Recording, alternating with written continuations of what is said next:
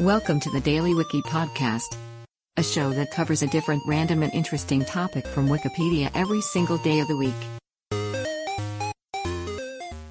Today is September 13th, and here is today's featured Wikipedia article.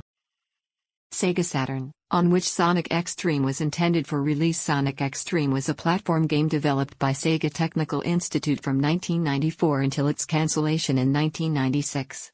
It was intended to be the first fully 3D Sonic the Hedgehog game and the first original Sonic game for the Sega Saturn.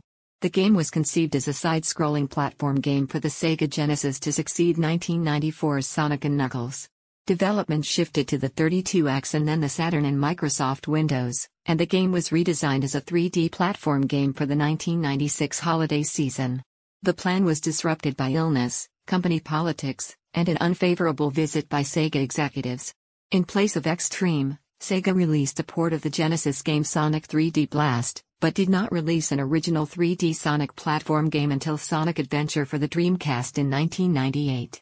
The cancellation is considered an important factor in the Saturn's commercial failure, as it left the system with no original platform game featuring Sega's mascot. Today's featured article is provided by Wikipedia. You can find a link to the article in the show notes.